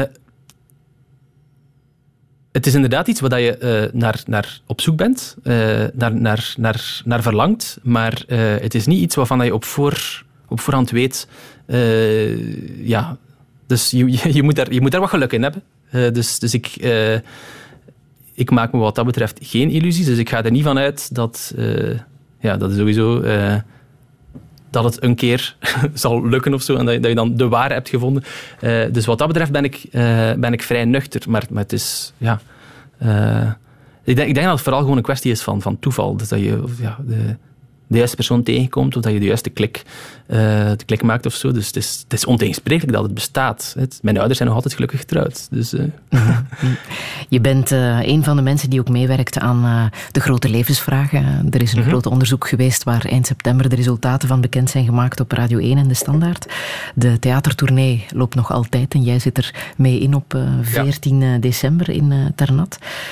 Waar die ene grote levensvraag ook wordt gesteld. Wat is de zin van het leven? Eh, er is Jij- geen. Dat is ook een heel eenvoudig antwoord. Ehm, ehm, de, de meeste van die levensvragen die, die, die zijn eigenlijk inherent ambigu, omdat mensen ze op, een, op, op, eh, op verschillende wijzen kunnen, kunnen, kunnen, kunnen opvatten. Dus eh, waar geloof je in? Wat is de zin van het leven? Ja, het ligt eraan hoe je het bedoelt. Het is natuurlijk flow en, en misschien wel de... ehm, ja, om, om, dan, om dan zo de scherpslijper uit te hangen en te zeggen, ja, maar eerst moet je toch je termen definiëren.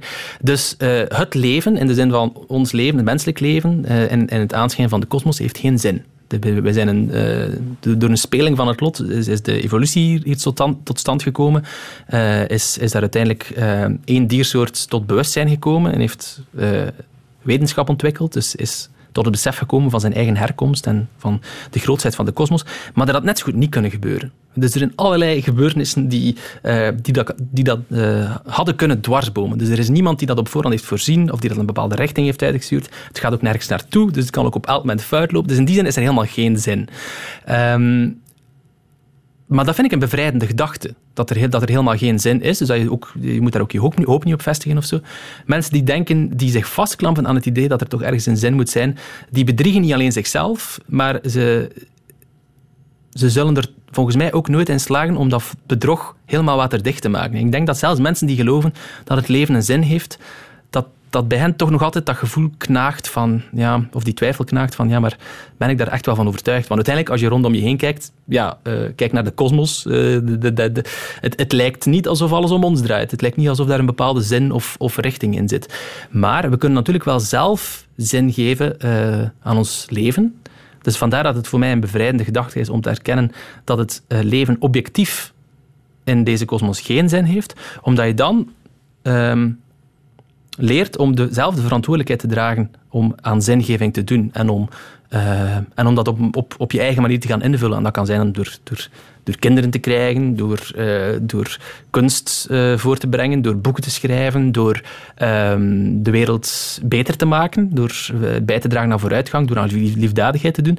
En dat zijn allemaal zinvolle zaken. Ehm, maar ehm, de kosmos zelf is, is moreel onverschillig en die heeft geen enkele zin. En wij, wij zijn daar betekenisloos in. Heb jij al iets meegemaakt in jouw leven waardoor je anders naar je leven bent beginnen te kijken?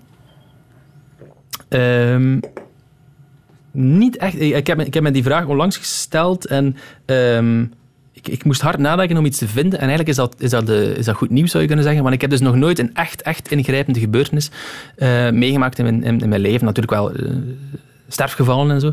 Maar niet echt iemand in mijn zeer eh, nabije omgeving. Ik heb ook geen grote ongelukken meegemaakt of zo.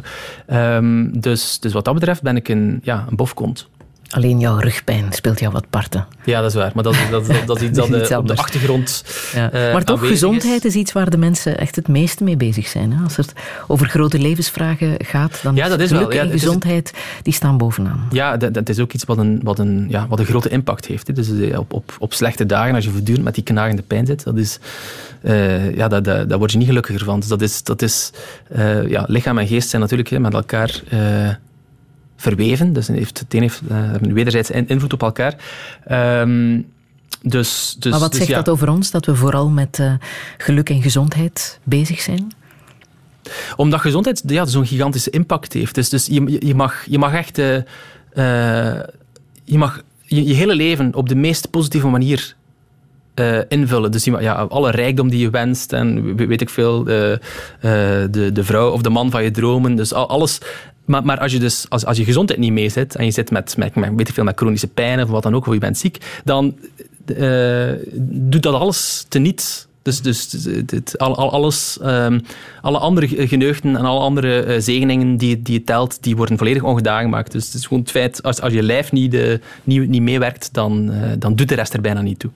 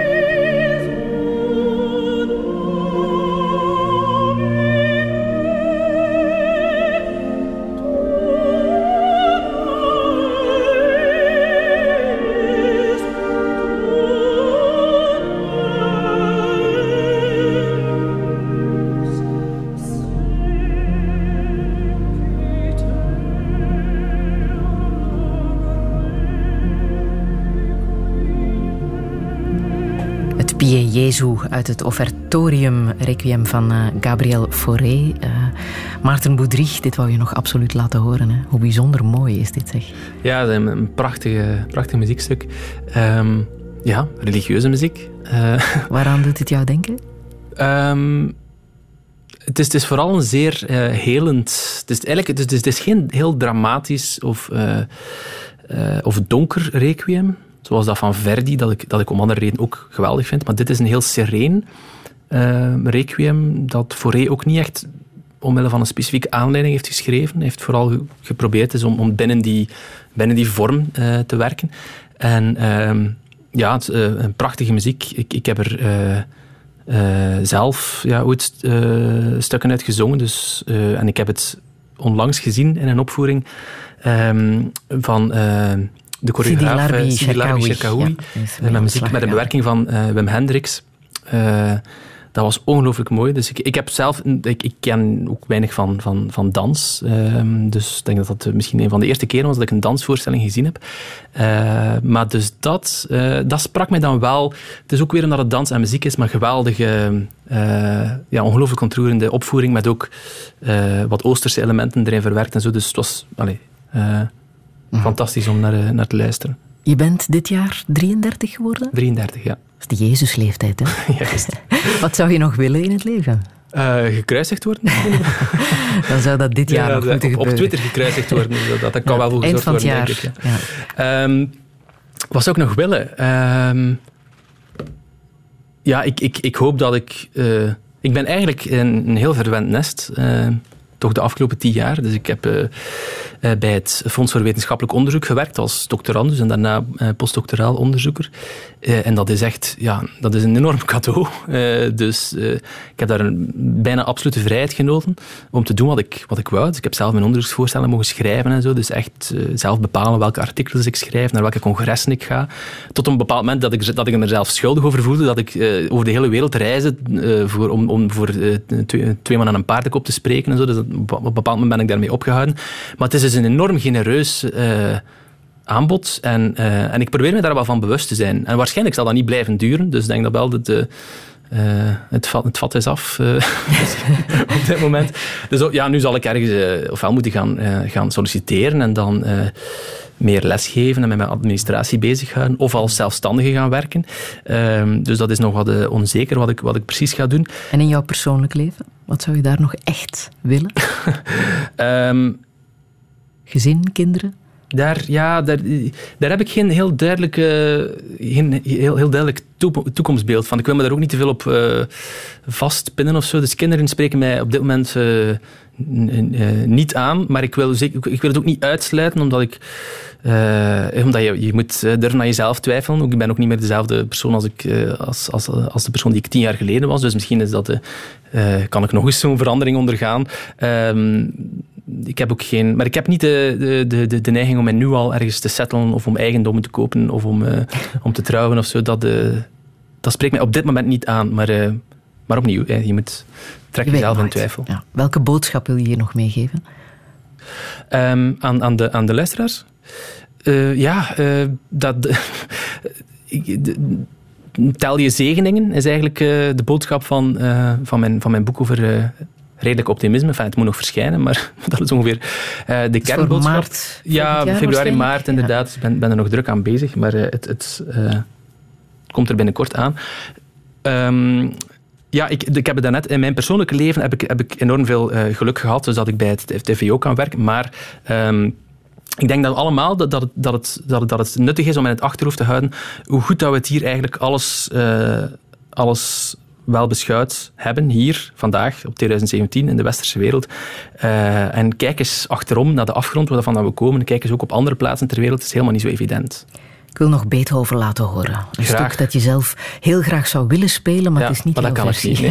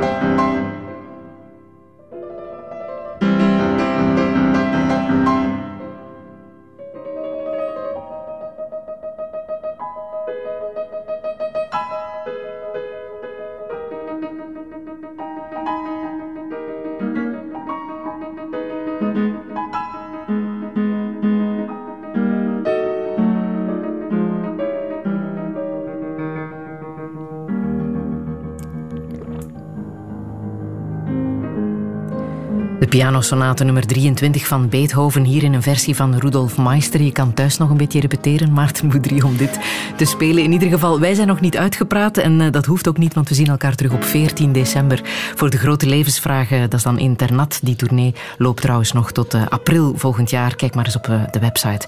En volgende zondag ontvang ik hier Dalila Hermans. Radio 1.